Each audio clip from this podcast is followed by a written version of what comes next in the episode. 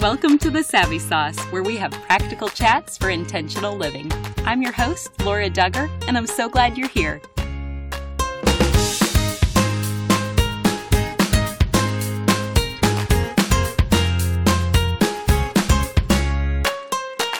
Leman Property Management Company has the apartment you will be able to call home, with over 1,700 apartment units available in central Illinois. Visit them today at lemanproperties.com or connect with them on Facebook. Alisa Keeton, founder of Revelation Wellness, is my guest today. She's going to share how we can utilize the science of the way God created us so that we can be transformed by His love. We can process our stress and emotions in effective ways, and how we can love others in a powerful way on earth as it is in heaven. Here's our chat. Welcome to the Savvy Sauce, Alisa. Thank you, Laura. I'm really excited to be here. Well, will you just start by sharing a bit of your story leading all the way up to becoming the founder of Revelation Wellness? Yeah, it's it's a good one. Let's see how concise I can be. Being that I'm 52 years old, I have a lot of story to tell. uh, well, I was um, I took my first fitness class in 1985 when I was 14 years old. It was back then called aerobics.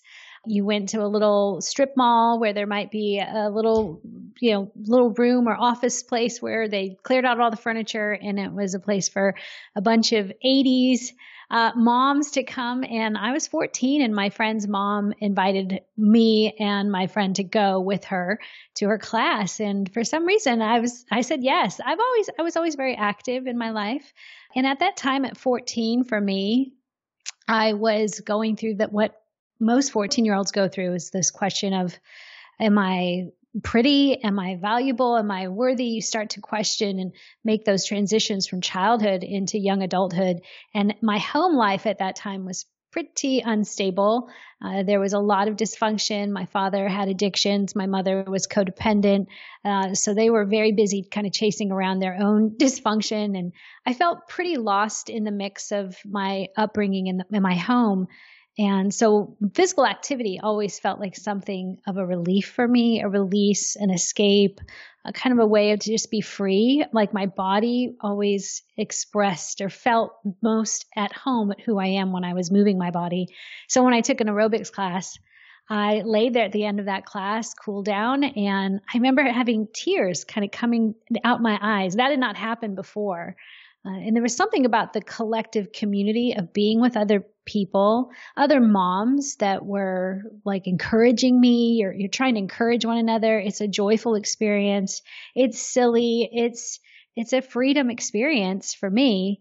And I enjoyed every moment of it. And like little tears ran out my eyes. And I just had this sense that, that God was with me. And I really didn't have a relationship with God then, but I felt like a sense of everything was going to be all right. That's all I knew is that everything was going to be all right. There's this knowing. And it didn't come from myself. It was like this voice. I didn't know to call it God, but I now can see it as that. And I started going back to that class every week. I would try to bum a ride with my friend's mom, or I would get my parents to take me. I loved it. It felt like a little place of escape. And then I really started doing more fitness, looking for places to go do it. I joined another gym because it was the 80s and a lot of people were doing, you know, different things, bodybuilding, all this kind of early 80s uh, health. And really, this pursuit of you could change your body with fitness became a focus for me. And so I started doing that. My body responded to it. I started getting attention for it. It all started working out like, oh, this is the thing that I was made to do. And yet it really became an idol for me. I did get into the fitness world. I did start helping people, became a personal trainer, been in the health and fitness for over 31 years. But I did it initially as a way of trying to find my own identity, value, and worth. And I could really help people. Truth be told, I could help people change their body. If you wanted to change, even today, Laura, you want to lose some weight? I can give you the math equation. But what I ended up noticing over the years as I was growing in my love for fitness and, and helping people in their health and, and their body health was two things would always occur with anyone I would try to help. Not all the time, but primarily majority of people would become obsessive about the thing that they were changing or wanting for their body. And they would just become so self absorbed. It was never enough. They would pinch another inch. How do we change this? How do I get rid of this? And I could see them critiquing themselves as never satisfied. And then the other side of the coin would be people would get going off to a good start you know, investing hundreds and thousands of dollars with me to buy packages or to just be a consistent accountability for them and, and give them a plan. And then they would fall off. They would just stop coming. So there was this neglect and obsess pattern that I saw continually happening. And then in my own life, although my body wasn't necessarily, it wasn't not responding, I definitely fell in the obsess category. But I was at least able to see this is not going anywhere fruitful and I started to fall into the fitness competitive world. That I saw was dangerous. Like, if I stay here, this, where could this really lead to somehow? And I think that was God really kind of planting wisdom in me at an early age that this could go into very unhealthy directions. And then my life personally was falling apart. Outside, I had everything externally as far as my body, a job that was bringing in more money than my friends who had, you know, nine to fives out of college. And, my life inside my heart was falling apart. My marriage was falling apart. I didn't know who I was. I felt insecure all the time. And that's where Jesus entered. And then when Jesus entered, I love that he didn't take my love for helping people and their health and embodiment and physical activity. He didn't squash that. He actually redirected it to this is what our bodies are for. This is why we have a body. And this is what I want people to know. And so I started leaning into the word of God and falling in love with Jesus, really just falling in love with Jesus. And actually, I resisted the fitness thing with Jesus for quite a bit of time. And then as I continued to just walk with Jesus, he wouldn't let me let go of this vision of helping people truly get free and out of that obsessed neglect pattern. And that's what led me to establishing two, uh, 2011 Revelation Wellness. And that's what we do. We, uh, if you go to our website right now, you'll see stop obsessing, stop neglecting, and live free in your body. And we do that by helping people have health, mental and physical health practices to grow in a wholehearted faith and that our body is not about vanity, it's about ability. And that's what we help people do. And what are some of the unique opportunities that have come as a result of this ministry? Oh my gosh. I think the most unique thing about the ministry is watching how people have transformation, watching people who really never thought, again, the obsessors who know that they have made it about something that is not life giving and it terminates on itself because that's what idolatry does. Idolatry is you seek after that thing and eventually it doesn't satisfy. So it's awesome to watch people who have been in fitness for a long time who've either struggled with eating disorders, body dysmorphia, uh, body image disorders, like feeling like their body's never been enough and constantly trying to change it, watching them come and just break from the lie that was spoken over them. They, they really what Jesus does is because we invite Jesus into the story of their body. He reveals, that's why we're called revelation wellness. He reveals to them the deeper heart issue that it was always about. And he wants to walk with them in further healing. So watching people move out of eating disorders and those obsessive patterns of spending hours at the gym, counting every macronutrient of food, always walking around with their MyFitnessPal. Just so much waste of time and energy watching them heal and get free, watching them let their body change, watching them get kinder to their body, which is my story. That's been an amazing opportunity. And then the other side is the people that have felt like they've had a little bit of fitness trauma. In other words, they were the last kid picked for the kickball team. They were the last kid in on the 30 yard or 50 yard dash, whatever it is, watching them really come to the Lord with their pains and hurts and be truly delivered from that cycle of neglect and walk with Christ out into healing. What we don't see in our ministry often, and I'll just shoot it to you straight, Laura, we will never see us look at this amazing before and after picture. We have a lot of before and after pictures or people that could do that, but we've realized that our bodies are always changing. and that our bodies were created to host heaven. They're created to steward the presence and love of God. And if we do that, then our body is going to work itself out in what it should weigh or what it should look like. So we help people constantly come back to this inside out approach. And that really is the message of this book, The Body Revelation, on how to heal from the inside out. And I love how you weave in your own personal story in the writing of this recent book, The Body mm. Revelation. But then, what are some practical ways that our bodies can be part of the solution for moving past pain and beginning a healing journey? Yeah. And I would like to say that those extremes that we fall into, whether it's obsess or neglect, really it's it's idolatry. Again, maybe for some people it's not their body that becomes the idol, but it's money, it's friendships, it's success. That's what the enemy came to do. He came to kill, steal, and destroy. And so he shoves us into these extremes of making it about that thing, turning a God thing and making it into a good thing, or completely dashing us into thinking God is good. He can't, he's not strong enough. He cannot help you. What's the point of trying? That's what he does. That is his scheme, where Jesus came to give us life to the full. And when we come to Christ, I don't think anyone comes to Christ skipping through the tulips. Like we come because we need a savior.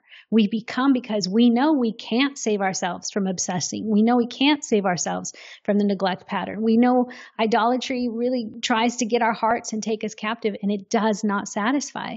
So when we've lived a life in those extremes, um, surviving our our pain and trying to behavior modify and manage our hurt, we actually inside your brain we come with a lot of neural pathways and thought processes in a life that we lived prior to coming to Christ. So this renewing of our mind in Romans 12, 2, it's not just renew your mind because reading the word of God is good for you. It actually renews your mind. It's truth.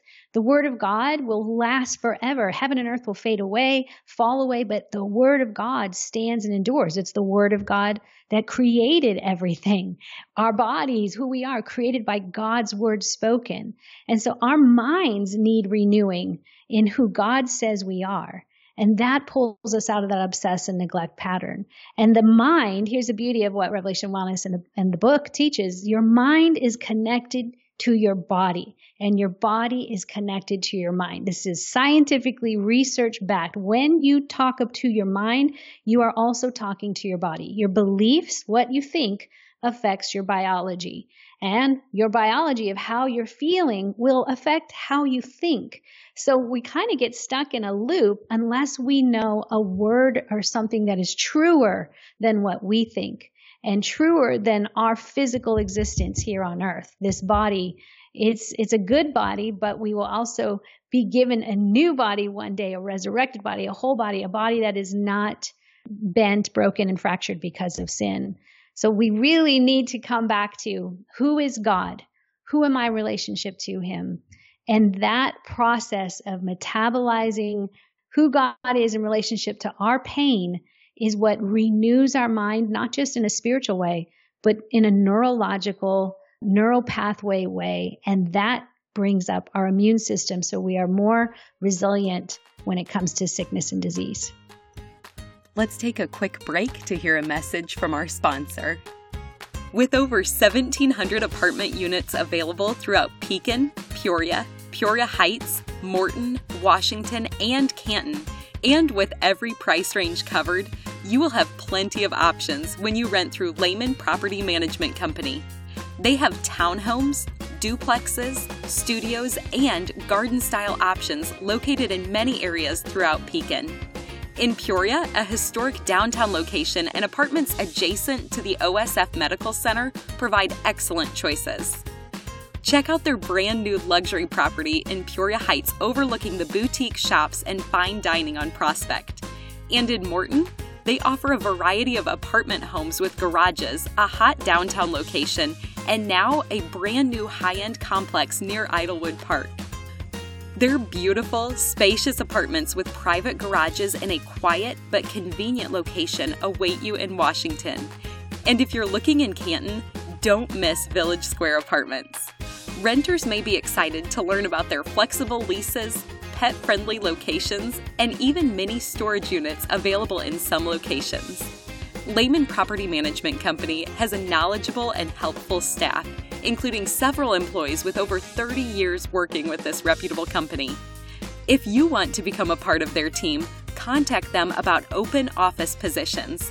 They're also hiring in their maintenance department, so we invite you to find out why so many people have chosen to make a career with them. Check them out on Facebook today or email their friendly staff at leasing at lemanprops.com. You can also stop by their website at lemanproperties.com. That's L E M A N properties.com. Check them out and find your place to call home today. Well, and you bring up the brain that God has created for us, and you've done a lot of research on how we get into that higher functioning part yeah. of our brain. So, yes. can you summarize some of that yes, us? I love it. I love, I can't believe the things I know about the brain, but honestly, this book was written out of my own quest of healing of why can why do i know what is right to do right it, it wasn't necessarily about food or exercise i would kind of do that as my my coping mechanism but my my soul like i knew what was right to do i could do all the right things externally but internally i could not hold hope and joy and love and peace and patience and kindness for my children and my family like my life was not there was disintegration and I got after why is this happening? I was reading the word, I was leading Bible studies, I was doing all the things, but it was not penetrating my heart. And uh, when I realized it wasn't about my heart, it was about my head. I had come through childhood trauma. I had lived through adversity of my youth. And whether you've lived through adversity in your youth or you're now a full grown adult living through chronic stress every day, whether it's trauma of your childhood, ongoing stress in your childhood, or ongoing stress slash trauma in your adulthood, that changes the organization and structure of your brain. That is a fact. and that's why I believe we see so much sickness and disease increasing. And that's why we see more drugs being made because we're trying to chase the symptom of our hearts have not found rest in Christ and although our hearts say, yes, I believe in God, until our brains have a chance to rewire and renew, and we do that with our body as well, then we will feel like hypocrites. We will believe, we will confess with our mouth and believe in our heart, but yet our lifestyle won't reflect what we believe. And so the body, the good news about the brain is it can be true, it can be renewed. Since uh, the 1990s, we found out that neuroplasticity really is a thing. Prior to the 1990s, if you were diagnosed with any type of mental health disorder or challenge, any type of behavior addiction, it was just kind of thought, well, well you've got to manage that. There's nothing we can do. In the 1990s, we realized that we actually could resculpt the brain through something called neurogenesis, neuroplasticity. And people who exercise, people who move their body. So I want to I want to de- deconstruct. Some people think, "Oh gosh, I have to do burpees, I have to do a really hard thing." No. You actually just have to if you just move your body and increase your heart rate up to a moderate pace, that area of your brain, an area of your brain called the hippocampus, which is responsible for memory and learning, mostly for memory. Like it really helps you construct memory and recall memory that part is active for people who move their bodies, who have a, any practice of elevating their heart rate 20, 30 minutes a day. And when we increase the activity of the hippocampus, we decrease the activity of the amygdala. People who are chronically stressed or grew up in adversity or trauma, their amygdalas are hyperactive.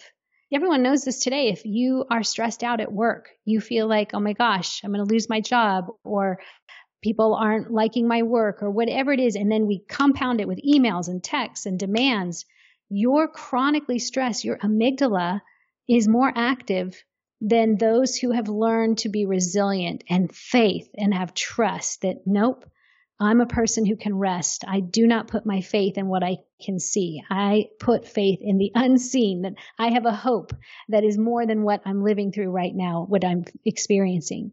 And like I said, when we exercise, we're increasing the neurogenesis of our brain, decreasing the cry of the amygdala, which is fight, flight, freeze, pain, cover yourself, make sure, you know, do whatever you have to do to protect yourself.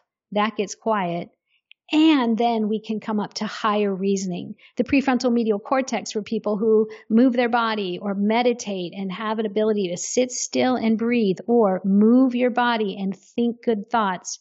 Your prefrontal medial cortex, which is responsible for reasoning, uh, making good decisions, having perspective taking, empathy, optimistic thinking, creative thinking, that gets more active for people who engage in some type of movement. So that's really the message of the body revelation. As you go through it, we journey through metabolizing pain. So wherever you are, whether it's just you're just unhappy in your life, maybe you've lived through divorce or rejection or bullying or shame, and you, I just believe we haven't done a good job in the church talking about the body. And what what about the pain that I hold? Our bodies, Bessel van der Kolk says, and he's a, a psychotherapist, that our bodies keep the score our bodies are holding on to information and pain. And that energy, as you learn in the book, in the body revelation, it cannot be created or destroyed. It can only be transformed into something else or transferred onto someone else. And when we get into these physical practices that we go through in the book, we're actually metabolizing that pain. We're not running from the pain. We're not running from the stress. Stress is not a bad thing. It's just too much ongoing stress changes the operation and structure of our brain. So we can love Christ and give him our lip service, but our hearts will feel far away and our bodies will pay the bill.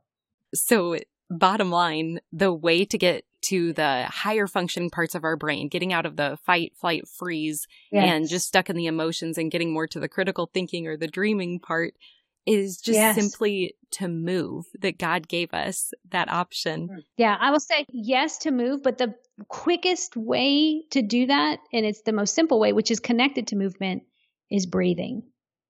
Like everyone right now, let's just inhale for the count of five.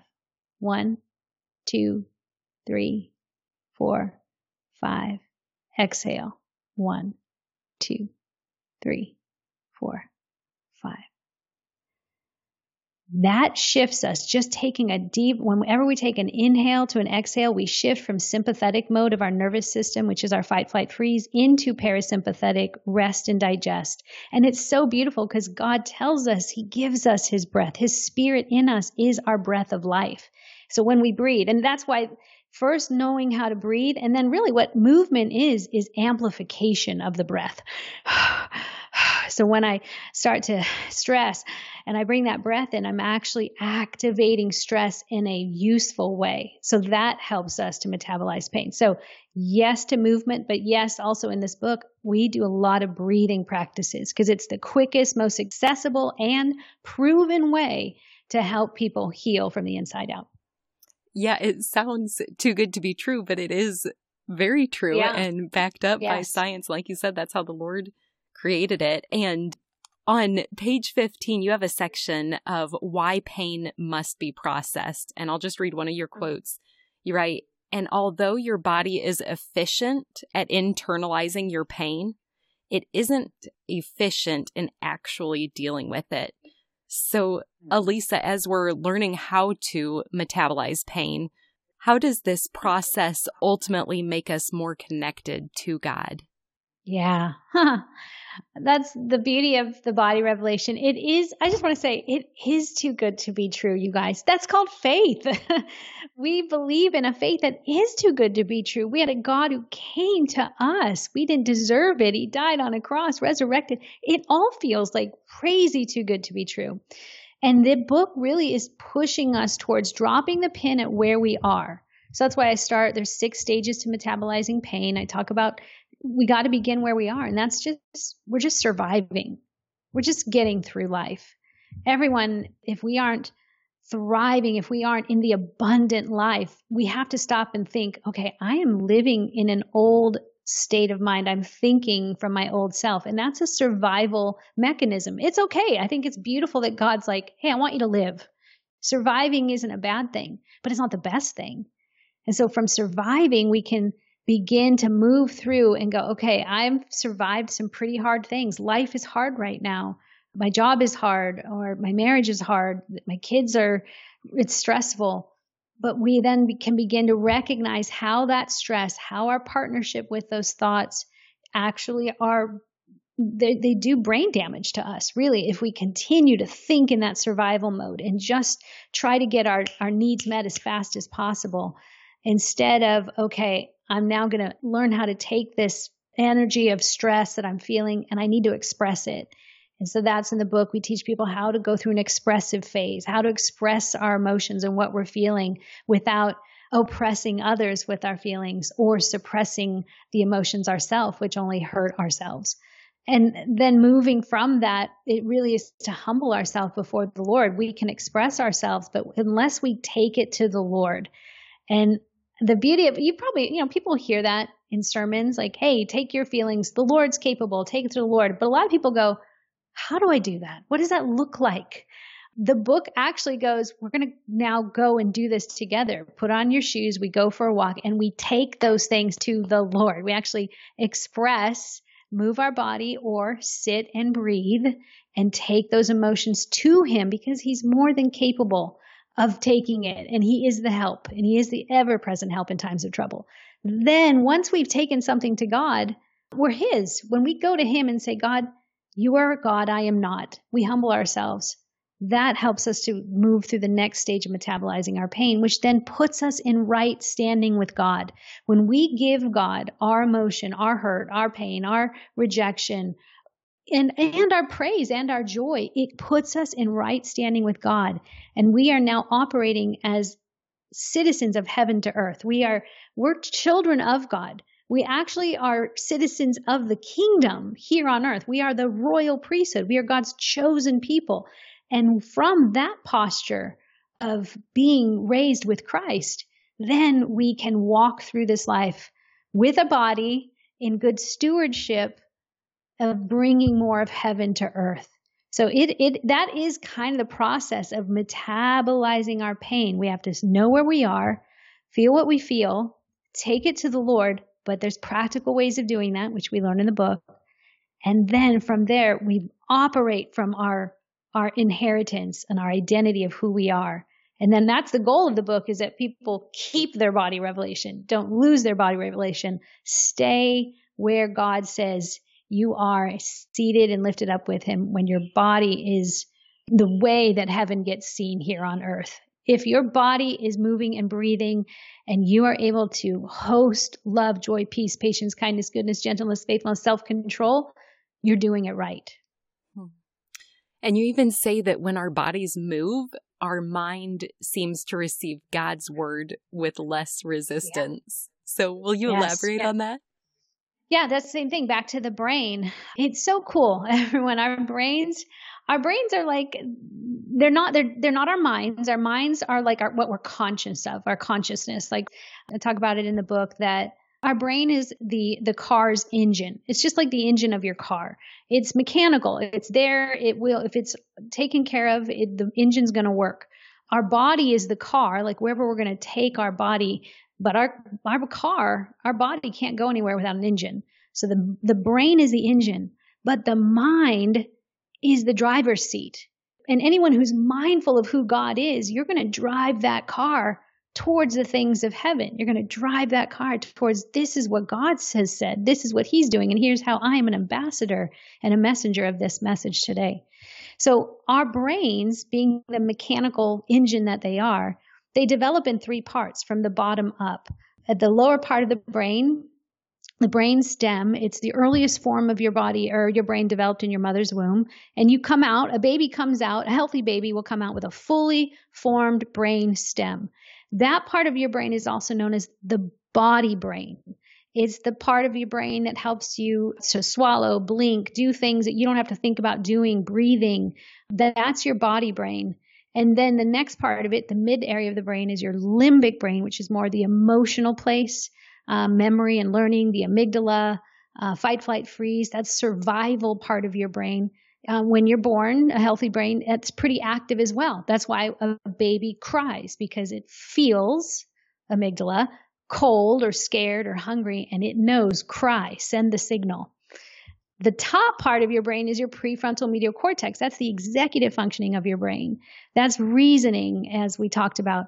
And funny enough, God would have it be so that we are not born with fully developed prefrontal medial cortex. We are not developed with executive functioning brains, not until we're in our mid 20s do we have a fully formed engine for our car. And that's why the formative years are so, well, formative in the sense of how the brain will develop. But when we move our body, when you go for a walk or when you just sit and breathe with intention, you are engaging the body part of the brain, the lower area of the brain, the body, the brain stem and the limbic brain. What I like to call it is like you're kind of putting a, a stick in the elephant's trunk.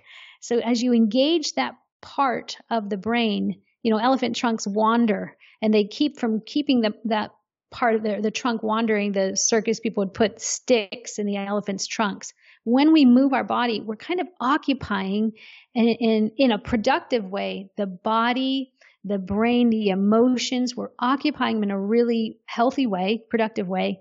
So then the prefrontal medial cortex is open for business. What do you want to talk about? What do you want to reason about? What do you want to think about? What do you want to dream about? What do you want to have a vision for? And that's why when we move our bodies, it is neuroplastic. You can actually restructure your brain to help move it towards a more, more active prefrontal medial cortex and a less active amygdala. And all of that happens because we've engaged all areas of the brain if you want to. Now, a lot of people just go to the gym and just move their body and they stay very emotional about trying to lose weight and getting things done, missing the higher opportunity to think more clearly, to uh, get in line with who God says they are, and to even pray and dream and become more of a whole person in that movement time. So I don't have any science on that, but there is science behind bilateral movement when you go for a walk. That when you are stimulating both sides of the brain, it's much like EMDR, which is a therapeutic treatment for people who have lived through trauma.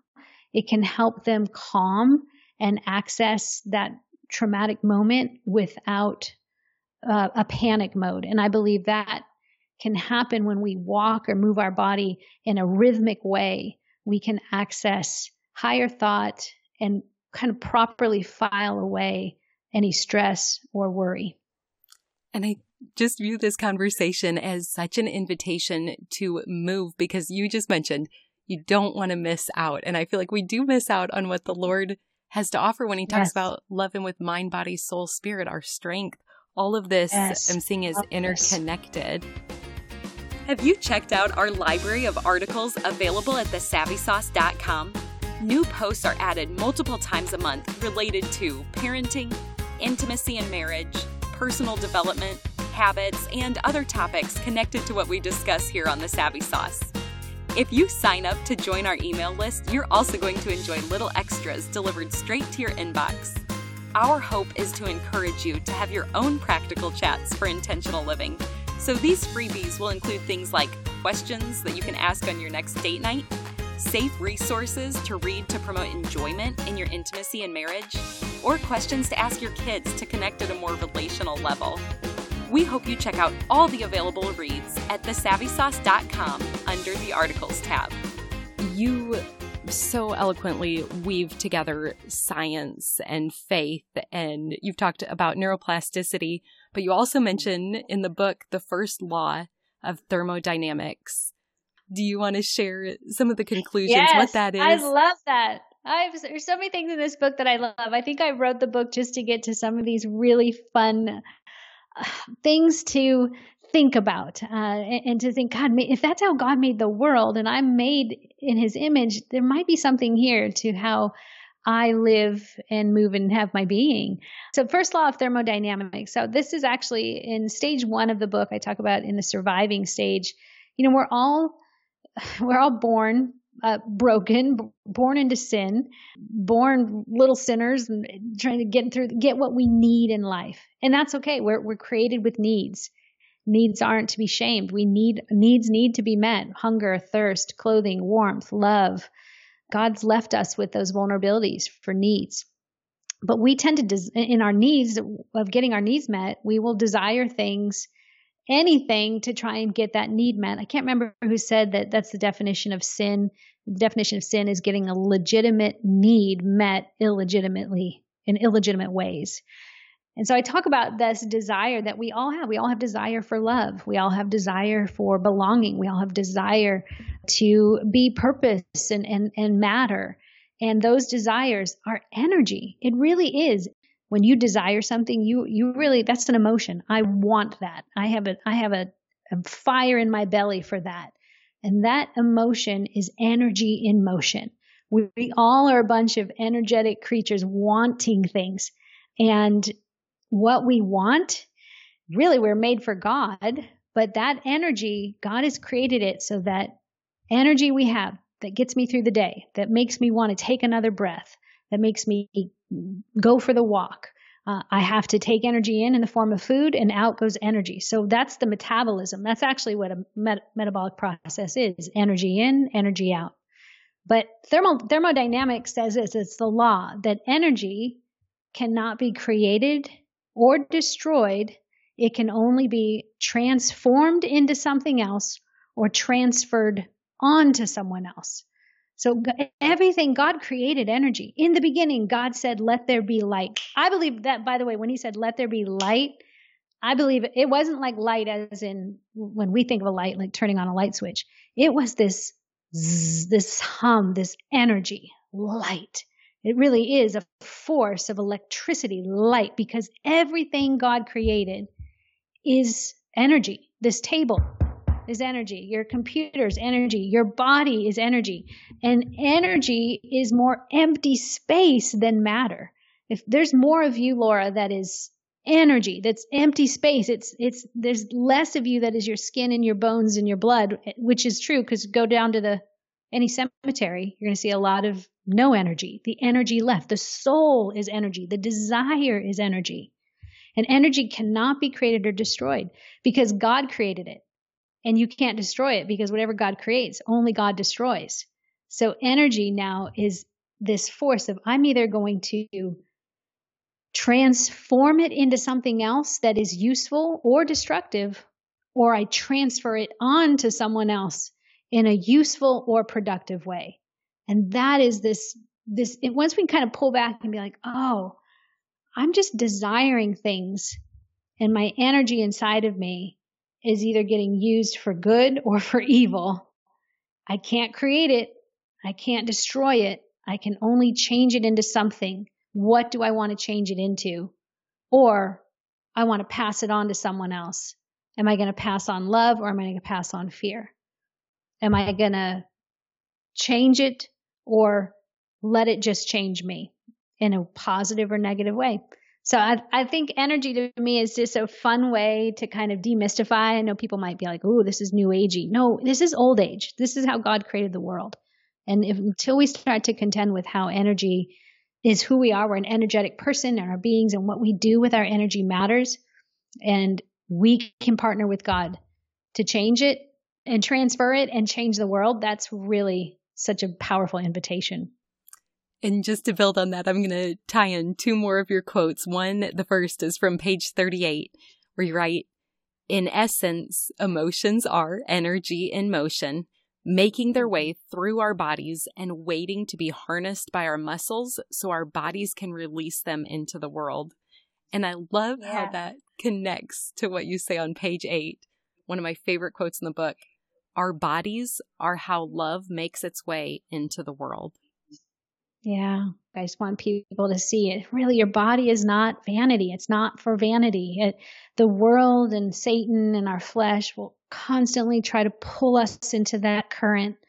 But our body is about ability. Jesus came and put on flesh, not to flex and have six pack abs. He came to show us a kingdom and an ability behind that kingdom. And then we've been given that same ability to raise the dead, cleanse the leper, heal the sick, like change the world so it looks more like heaven on earth. Amen. Well, you also say that our bodies and brains are for us, but how would you encourage someone if they're listening and they actually feel the opposite right now? yeah, if you're feeling that, first of all, compassion. I, I feel like God, He draws near the brokenhearted. He draws near those who feel like they don't have it. I love the message version says in Matthew 5, you're blessed when you're at your end of your rope. you're blessed. The blessed are the poor in spirit. So it's a beginning place. I just want to encourage someone to say, you're in a beginning place. Here's what you don't need to do.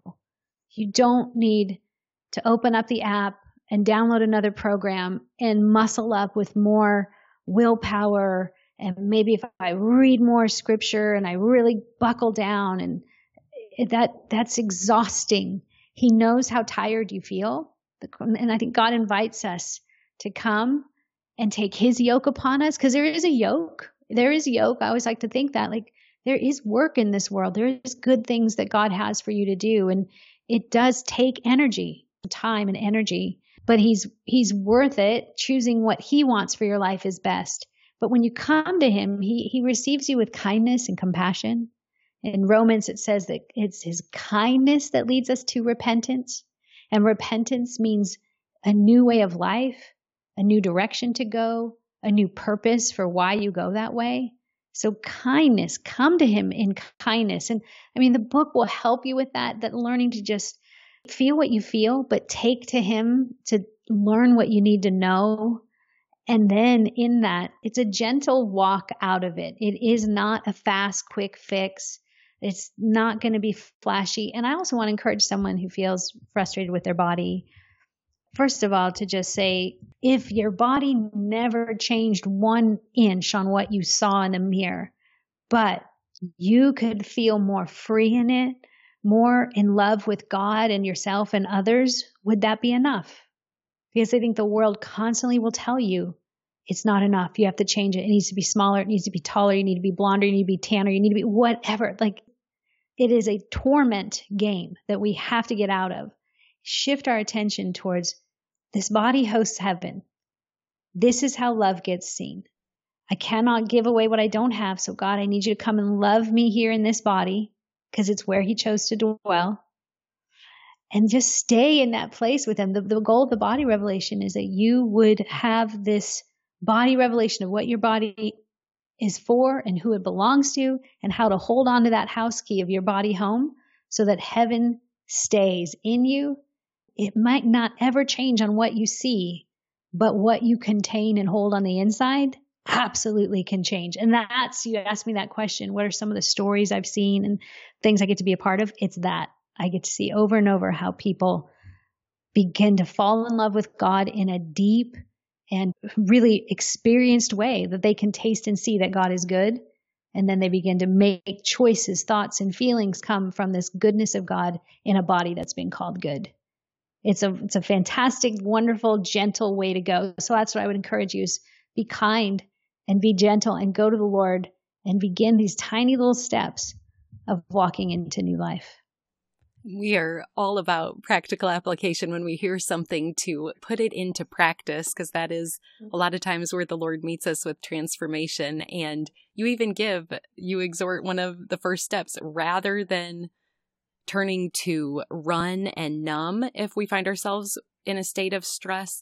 You invite us to rather walk and talk. And. I think you mentioned today, breathe too. Yes, he's the best. He's the best. There's no better place to spend your time than with him, and you receive all that you need, all that energy of heaven that you need to then go out and give it away. It's fun. It's a fun way to live. Well, and Alisa, there's one of your stories that really stands out as well. So, will you share your personal story to illustrate the power of hope? oh, the power of hope.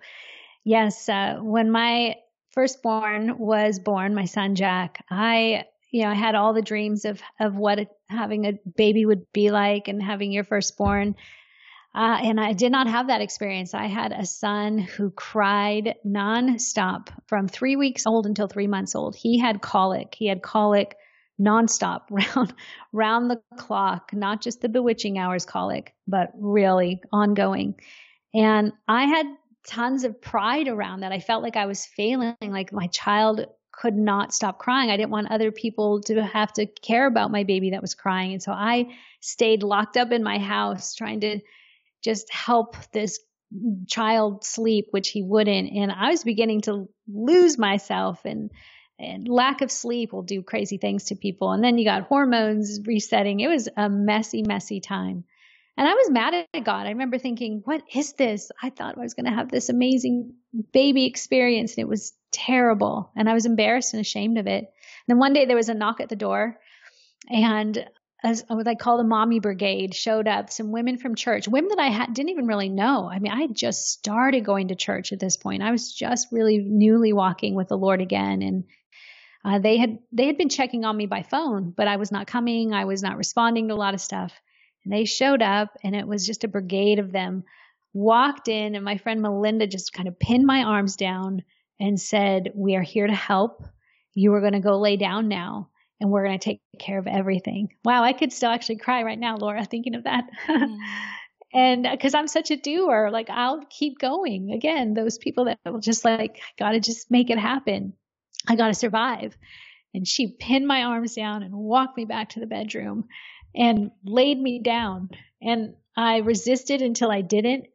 And while I slept, they like did my laundry and cared for Jack. I mean, he would be fine if he was held all the time. You had to hold him all the time. And, and, uh, it was, it was a moment of hope. It was this, that you're not alone and this moment will pass. We're going to get through it. Kind of back to when I was on the aerobic room floor that everything's going to be all right. And it, that hope moment gave me enough to say, keep going. This is not going to last forever. And so there's a, a study that is was done um, by um, some scientists on on hope, and what they did is they took rats, and rats are actually pretty good. They're they're pretty good at at swimming, but they put rats in water, and the rats in water would drown after about five minutes or so. After five minutes, they would start to drown because they were in this contained environment. It's not something that they had been in before and they didn't know what to do. Even though they inherently are pretty good swimmers, they would drown after about five minutes. And what they did next is they thought, you know, I wonder because they knew rats were good swimmers, that they then took the same another set of rats, put them in this contained environment of water, and right about the time before they were going to die, right around they could see they were starting to lose their ability to keep their heads above water, they would swoop in and lift the rat up, take it out of the water, give it a moment to reprieve, give it a moment to be okay, and then would put it back in the water. And those rats that went back in the water would uh, swim for hours. I believe it was up to 16 hours. They would keep swimming. Why is that? Because they were touched by hope. And that touch of hope, and then to be put back into that environment, they actually found something inside of them that was like stronger, like, okay, we can keep going, we can keep going. Hope is coming, hope is coming, hope is coming. So their ability, their inherent ability to swim connected with this hope, and they could go longer than they thought they could initially. So I think it's just a beautiful picture of how God created us. He gives us these moments to take hope because in taking hope that we find in Him, we find an inherent ability to go further than we thought we could.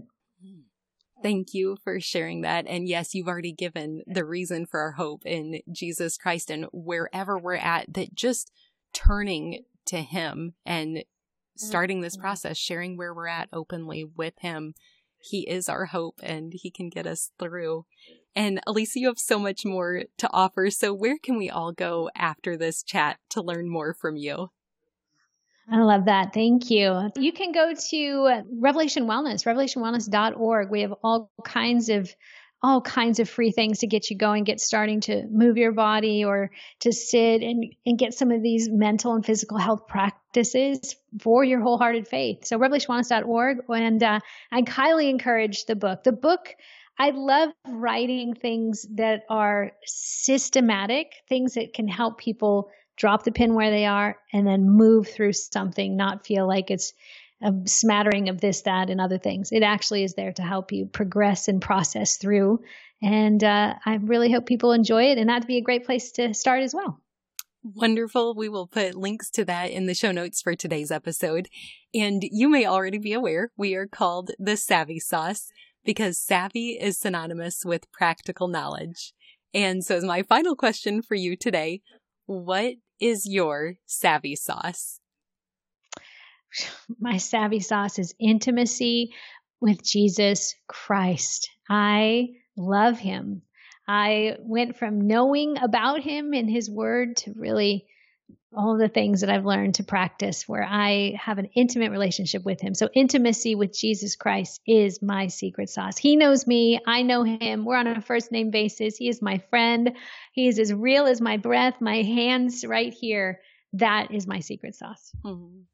Well, Lisa, you are clearly on fire for the Lord, and your enthusiasm spurs me not only to move, but to also glorify Him. And it's been incredible through reading your book and following Revelation Wellness and hearing you today, just these gifts that He's given you specifically. You're clearly stewarding those well to help set the captives free in unique ways. So thank Amen. you for your faithful ministry and thank you for being my guest today. Thank you, Laura. It was a blast. I enjoyed every moment. One more thing before you go. Have you heard the term gospel before? It simply means good news, and I want to share the best news with you. But it starts with the bad news. Every single one of us were born sinners, and God is perfect and holy, so he cannot be in the presence of sin. Therefore, we're separated from him. This means there's absolutely no chance we can make it to heaven on our own. So, for you and for me, it means we deserve death and we can never pay back the sacrifice we owe to be saved. We need a Savior. But God loved us so much, He made a way for His only Son to willingly die in our place as the perfect substitute. This gives us hope of life forever in right relationship with Him. That is good news. Jesus lived the perfect life we could never live and died in our place for our sin.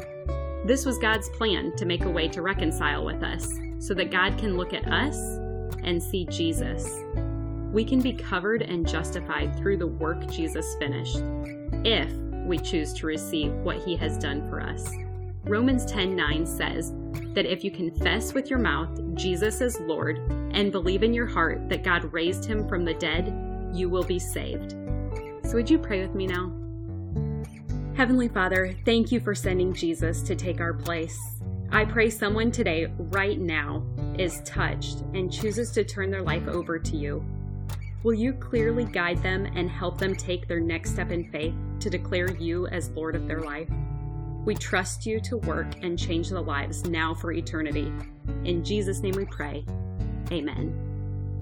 If you prayed that prayer, you are declaring, Him for me, so me for Him. You get the opportunity to live your life for Him. At this podcast, we are called Savvy for a reason. We want to give you practical tools to implement the knowledge you have learned. So, you're ready to get started? First, tell someone. Say it out loud. Get a Bible. The first day I made this decision, my parents took me to Barnes & Noble to get the Quest NIV Bible, and I love it. Start by reading the book of John. Get connected locally, which basically means just tell someone who is part of the church in your community that you made a decision to follow Christ. I'm assuming they will be thrilled to talk with you about further steps such as going to church and getting connected to other believers to encourage you.